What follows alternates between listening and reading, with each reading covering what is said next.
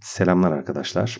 Sinema Sohbeti programımıza hoş geldiniz. Bugün ilk programımızı gerçekleştiriyoruz. İlerleyen programlarda sinemanın hem bugünü hem de tarihi üzerine mümkün olduğunca derin ve ayrıntılı bilgiler vermeye, tespitler ve yorumlar yapmaya çalışacağız. Ancak bugün için hem günümüz sinemasına hem de sinema tarihine şöyle genel bir bakış atalım. Kabaca birkaç şey söyleyelim istedik ve özellikle günümüz sinemasının e, günümüz sinemasındaki bazı eğilimler üzerine dile getirilen şikayetlerin ve bazı rahatsızlıkların da bir adını analım. Onların da üzerine küçük birkaç yorum yapalım istedik. Şimdi bildiğiniz gibi yakın zamanda sinemaya çizgi roman uyarlamaları hakim oldu. Daha çok süper kahraman öykülerinden oluşan ve Marvel ve DC'nin başını çektiği bir akımdı bu. Aslında akım demek çok da doğru olmayabilir. Bunu da incelemeye çalışacağız. Ancak en fazla hasılat yapan filmler, dünyanın tüm ülkelerine, hemen hemen tüm sinema severlerine ulaşmaya çalışan projelerdi bunlar. Oldukça yüksek bütçeli projelerdi, teknik işçilikleri üstündü, çok bildiğimiz, tanıdığımız, sevdiğimiz yıldız oyuncular bu filmlerde yer alıyorlardı ve aynı zamanda çizgi roman severlerin bu filmlere ne kadar ilgi gösterdiği malum. Ancak bu filmlerle ilgili çok ciddi eleştiriler de söz konusu. Bunlardan da biraz bahsetmeye çalışacağız. Hatta madem bu rahatsızlıklardan bahsettik, nereden geldiğini de hemen söyleyelim konuyu açmışken. Martin Scorsese ve Francis Ford Coppola yakın zaman önce gişeye hakim olan Marvel ve DC filmlerinin aslında sinema olmadığını, sinemanın böyle bir şey olmadığını ve söz konusu gidişten rahatsız olduklarını söylemişti. Bu filmlerin sinemanın bitişini temsil ettiğini söylemişlerdi. Sinemanın böyle bir şey olmadığını söylemişlerdi. Ve tabii bu şikayetler bu kadar büyük ustalardan gelince kayıtsız kalmak da tabii ki mümkün olmuyor. Ciddi tartışmalar yarattı bu demeçler, bu açıklamalar ve her şekilde e, filmler istediği kadar yüksek kalite olsun, istediği kadar yıldız oyuncular oynasın, iyi yönetmenler yönetsin, dünyanın her tarafına hakim olsun. Söz konusu eleştirileri tüm sinema yazarları da, sinema camiası da dikkate aldı ve bunun üzerine çeşitli fikirler yürütüldü. Gerçekten bu filmler iyi midir, kötü müdür? Sinema iyiye mi gidiyordur, kötüye mi gidiyordur diye herkes bir fikir muhakemesi yaptı. Bunun üzerine de bir şeyler söylemek, günümüz sinemasını incelemek istediğimiz takdirde yapmadan duramayacağımız bir şey. Ve bir yandan da sinemanın iyiye gittiğini düşünen sinema severler de var, kötüye gittiğini düşünen sinema severler de var. Peki konuya nasıl bakacağız? Hangi taraf haklı, hangi taraf haksız? Tabii ki iki tarafın da haklı ve haksız olduğu noktalar vardır ancak şu noktayı gözden kaçırırsak doğru tespit yapmamızın pek de mümkün olmadığını düşünüyorum. O da şu. Sinema tarihine baktığımızda arkadaşlar birbirinden belirgin çizgilerle ayrılmış dönemler olduğunu görüyoruz. Ve bu farklı sinema dönemlerinin ayırt edici taraflarını belirleyen şeyin de aslında sanatsal ve sinemasal kaygılar kadar dünyanın içerisinde bulunduğu sosyal, kültürel, ekonomik, politik durumun olduğunu görüyoruz. Ve tabi bunlara ek olarak da teknolojik gelişmeler de ki sinemada dünyadaki teknolojik gelişmelerin bir parçasıdır. Özellikle görüntü ve ses teknolojilerinin dünyadaki teknolojik gelişmeler de iletişim biçimi de haberleşme biçimi de sinemanın gelişimini ve ilerlemesini en yüksek seviyede etkiliyor. Peki günümüzde karşımıza çıkan ve eleştirdiğimiz, bahsettiğimiz büyük ustaların eleştirdiği sinema hangi küresel nedenlerle bu hale gelmiştir acaba? Bunu incelemek çok keyifli olacaktır diye düşünüyorum. Son 10 yılın, son 20 yılın insan hayatına, dünyaya en fazla damga vuran tarafı nedir arkadaşlar? Yüksek olasılıkla bireysel internet kullanımı ve artık günümüzde hemen her şeyi kontrolü altına alan sosyal medya. Artık sosyal medya kullanıyoruz hepimiz. Televizyon eski bir teknolojiye dönüştü. Artık e, neredeyse hiçbirimizin evinde ev telefonu yok. Hepimiz cep telefonu kullanıyoruz ve cep telefonlarına da internet girdikten sonra hepimiz sürekli her an çevrim içiyiz ve sürekli bilgi alıyoruz, sürekli haber alıyoruz. Eğleniyoruz aynı zamanda birbirimizle haberleşiyoruz. Sosyal medya dünyaya damgasını vurdu. Bunun da sinemaya çok ciddi etkileri oldu gerçekten. İşte bu noktanın biraz göz ardı edildiği kanısındayım ve bunun üzerine bir şeyler söylemek istiyorum. Şimdi az önce söylemiştik ya arkadaşlar sinema tarihinde birbirinden kalın çizgilerle ayrılmış dönemler var. Ve bu dönemlerin her biri de sinemanın farklı becerilerinin, farklı vasıflarının öne çıktığı dönemler olmuş genellikle. Nedir bu vasıflar? Mesela sinema bir sanattır. Sinema aynı zamanda bir eğlencedir. Sinema aynı zamanda bir iletişim yöntemidir, iletişim yoludur. Farklı kültürler ve farklı toplulukların birbiriyle haberleşmesini sağlar. Ve aynı zamanda tabii ki toplu faaliyettir, toplu eğlencedir. Hep birlikte bir sinema salonuna gidip aynı duygulanmayı yaşarız. Ne dedik? Sanat, eğlence, iletişim ve toplu faaliyet, toplu duygulanma. Arkadaşlar şu noktaya dikkat edebilir miyiz? Sosyal medyanın neredeyse bunların hepsini bize sağladığının farkında mıyız acaba? Mesela eskiden çok değerli sanat eserlerine insanlar nasıl ulaşabilirdi? Bir sergiye gitmesi gerekirdi ya da televizyonda bir sanat programı izlemesi gerekirdi ya da herhangi bir sanat içerikli, sanatsal içerikli bir dergi veya bir gazete iki vesaire eğer varsa ve mümkünse ya da yaygınsa ya da ulaşabiliyorsa bunlara açıp bakması gerekirdi. Şimdi tekrar bir düşünelim. Facebook'a ya da Twitter'a ya da Instagram'a ya da başka herhangi bir sosyal medya ortamına tek tıkla girip sayısız ve ölçeksiz miktarda sanat eserini deneyimlememiz mümkün. Ya da sanat dünyası üzerine haber almamız, gelişmeleri takip etmemiz, sanatçılardan haberler almamız gayet mümkün. Eğlence desek sosyal medyada yani muhtemelen mizah tarihinin en e, verimli ve en zengin dönemlerinden birini yaşıyoruz gibi düşünüyorum ben. Herkes aynı fikirde olmayabilir ama sosyal medyanın insanlara sınırsız eğlence sunduğuna herhalde hiç kimse karşı çıkmayacaktır.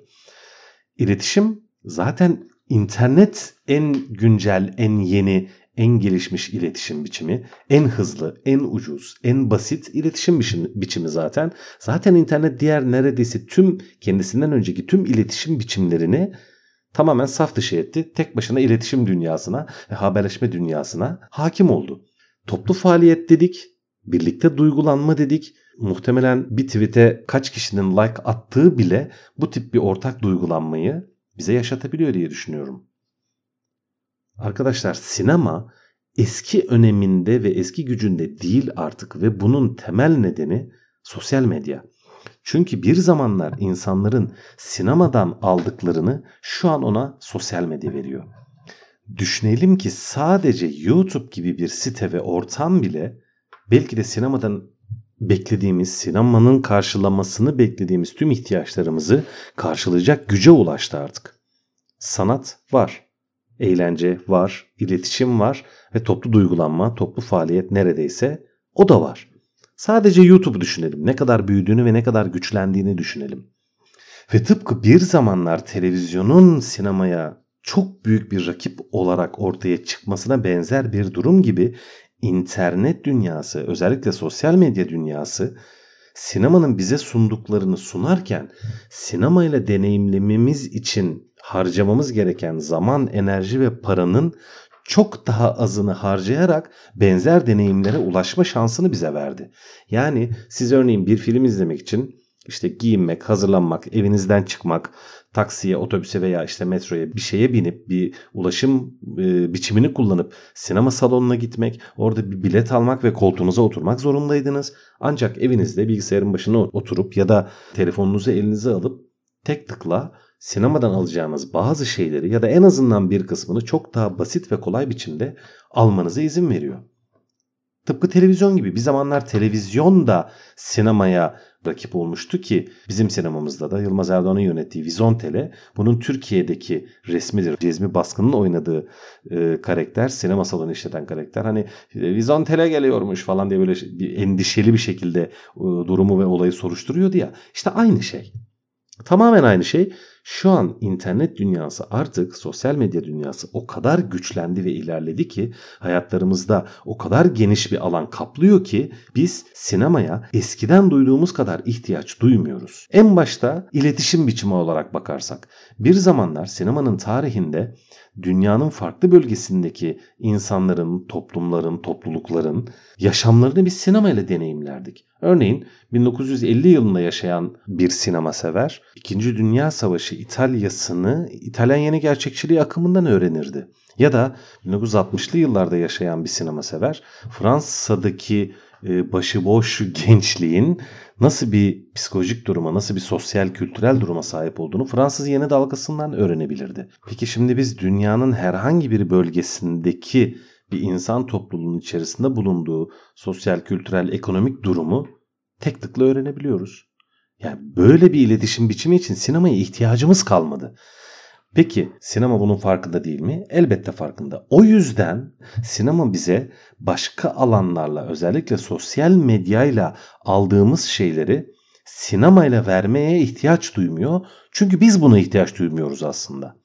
Mesela yakın zamanda bu bahsettiğim iletişim, sinemanın iletişim görevini gören çok nadir bir iki ülke sineması var. Benim tespit edebildiğim kadarıyla bir İran sineması, iki Kore sineması bu açığı kapatan filmler sunuyor ama onun dışında özellikle ana akım sinemada bu niyete göz kırpan, bu tip bir vaatle ortaya çıkan fazla proje olduğunu düşünmüyorum. Bir yandan da artık tüm dünyada, tüm özellikle e, şehirleşmenin arttığı dünyada metropoller büyüyor, hayat pahalanıyor, insanlar artık çok daha fazla çalışıyor ancak daha az para kazanıyor. Söz konusu sinemanın toplu faaliyet tarafı da insanların hayatları için birçok açıdan, farklı açılardan hem ekonomik olarak hem de insanların enerji bulması, buna zaman ve enerji ayırabilmesi açısından da daha külfetli ve zor bir hale gelmiş durumda.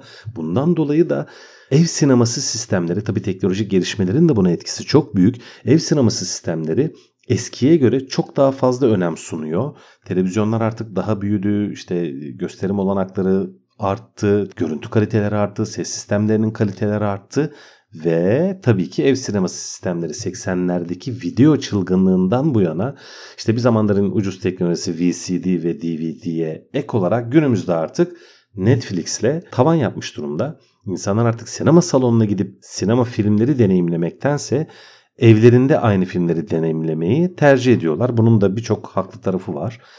Peki bütün bunları alt alta toplarsak şunu mu diyeceğiz? Artık sinema ihtiyacımız yok, sinema bitti.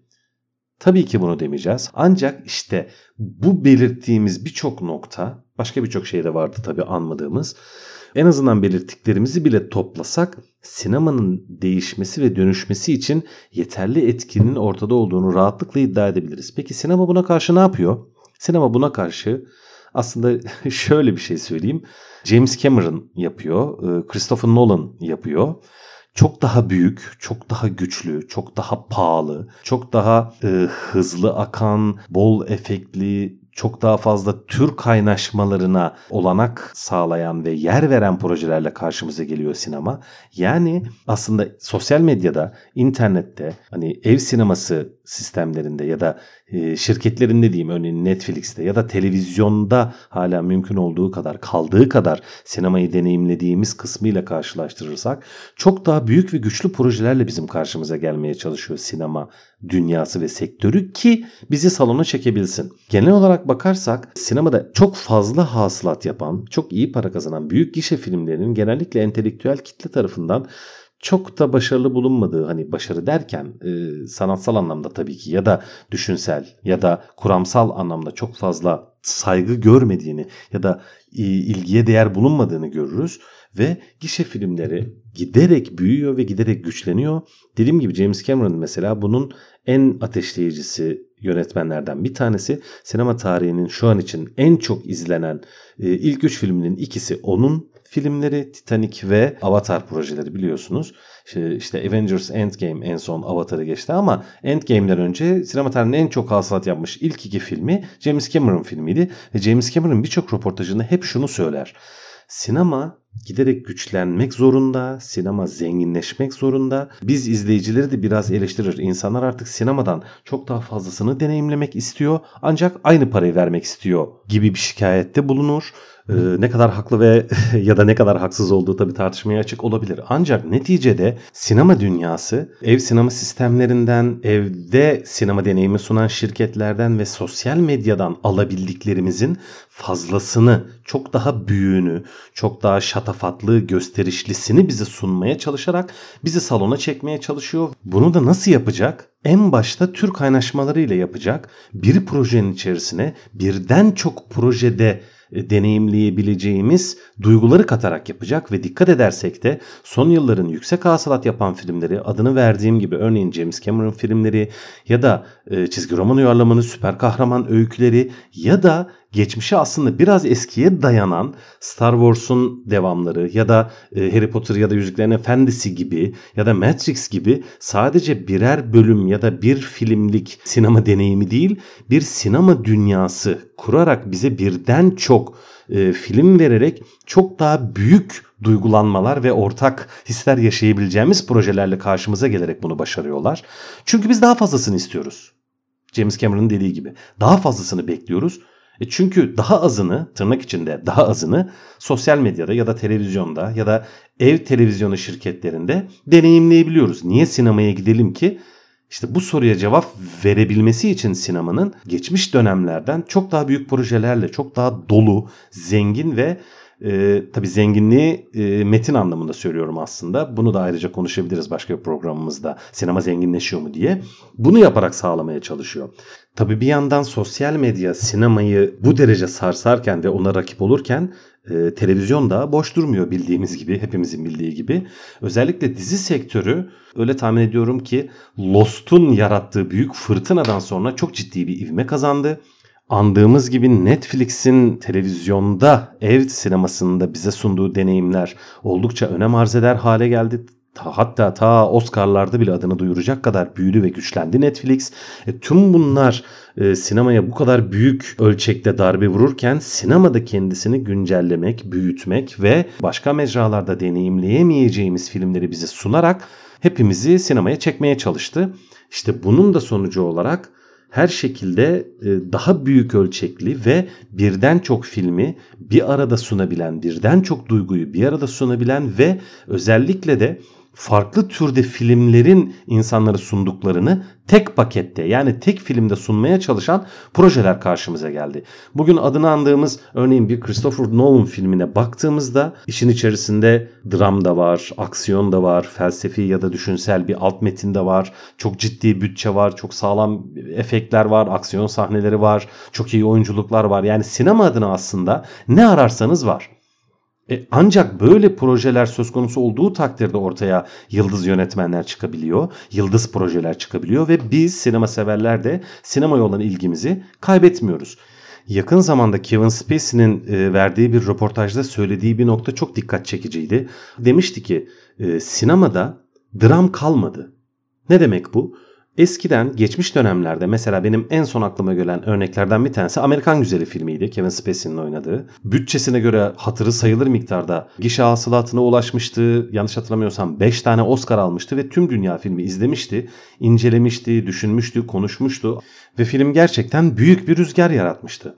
Şimdi bu, e, bu proje 1999 tarihliydi. 2020 yılındayız ve Amerikan Güzeli filminin tekrar gösterime girdiğini düşünelim. Yani o zaman gösterim almadığını ve şu an yapılıp gösterime girdiğini düşünelim. Benzer bir ilgiyi görmesi çok güç arkadaşlar. Çünkü günümüzde artık bizim sinemadan beklentilerimize karşı Amerikan güzelinin sunacakları muhtemelen mütevazi kalacaktır. Film entelektüel camiada ya da o türün meraklıları açısından yine sevgi ve saygıyla karşılanacak olsa da genel gişe izleyicileri açısından biraz mütevazi kalabilir ki buna benzer projeler elbette hala çekiliyor. Biraz daha karakter dramına dayalı, biraz daha böyle aksiyon, efekt, heyecan falan sunmayıp biraz daha insan odaklı, biraz daha aile odaklı, biraz daha dramatik içerikli filmler elbette yine gösterim alıyor. Ancak bu filmlerin günümüzde ana akım olması, gişede ciddi miktarda ilgi görmesi çok daha düşük bir olasılık. Neden? Peki neden? Bunu da çok kısaca şöyle özetleyebiliriz. Çünkü aile ve karakter odaklı e, sinema projelerinin bize vereceklerini ya da bizim bu projeden beklediklerimizi düşünürsek televizyon zaten bunu çok iyi yapıyor. Çok sayıda televizyon dizisi ya da Netflix gibi platformların bize sunduğu filmler zaten bunu çok iyi yapıyorlar. Neden biz aynı şeyi çok daha ucuz, kolay, enerji ve zaman e, harcamadan alabilecekken sinemada bunu deneyimleyelim? Yine dediğim gibi elbette bu türün meraklıları, bu türün sinema severleri hala varlar ve buna benzer projeler tabii ki yapılıyor. Ancak eskisi kadar değil. Çünkü biz sinema severler sinemadan çok daha fazla şey bekliyoruz ve bu da sinemanın ister istemez başka bir kanala, başka bir alana doğru kaymasına sebebiyet veriyor. Birden çok türü bir arada barındıran, başka platformlarda deneyimleyemeyeceğimiz şeyleri bize sunan bir mecra haline geliyor sinema. Ondan dolayı da bu bahsettiklerimize biraz daha fazla alışmış, sinemada daha karakter, daha insan odaklı projelere alışmış olan ve sinemayı biraz bu şekilde tanımlayan sinema severlere günümüzün e, süper kahraman öyküleri ya da işte Christopher Nolan veya James Cameron sineması veya işte Star Wars'lar, Matrix'ler gibi büyük dünyalar sunan, çok daha e, şatafatlı, gösterişli dünyalar sunan filmler e, bazı sinema severlere e, belki biraz abartılı, belki biraz hesaplı ve hesapçı geliyor olabilir. Ne yazık ki sinemanın tarihinde de dönem dönem sinema farklı biçimler aldı, farklı yüzlere büründü günümüzdeki sinemanın mevcut hali de mutlaka bir kesim için rahatsızlık yaratıyor ve onlar da kendi açılarından haklı olsalar da neticede sinema her şekilde geniş kitlelere hitap etmeye çalışan ister sanat, ister eğlence, ister iletişim olsun tüm dünya insanlarına hitap etmeye çalışan bir mecra olarak dünyadaki sosyokültürel durumu, ekonomik politik durumu yansıtan bir mecradır ve her şekilde sinema bize ayna tutar biz neyi talep ediyorsak ya da ne üzerine fikir ve akıl yürütüyorsak onun üzerine bize bir dönüş yapma ihtiyacında olan bir mecradır ki sinemanın farklı becerilerine sahip alanları da zaman zaman öne çıkar dediğimiz gibi zaman zaman biraz daha arka plana düşer. Geçmişte de böyle olmuştur ve muhtemelen de çok yüksek olasılıkla da gelecekte de böyle olacaktır. Tüm sanatlar ve anlatılar tarihlerinde çeşitli dönüşümler yaşamışlardır. Tabii ki sinemada bundan nasibini alacaktır ve umuyoruz ki bugününden bazı şikayetlerimiz olsa da sinema her şekilde hayatımızın önemli ve değerli parçalarından biridir. İlerleyen programlarda bu konuyu daha da derinlemesine incelemeye çalışacağız. Teşekkürler, görüşmek üzere.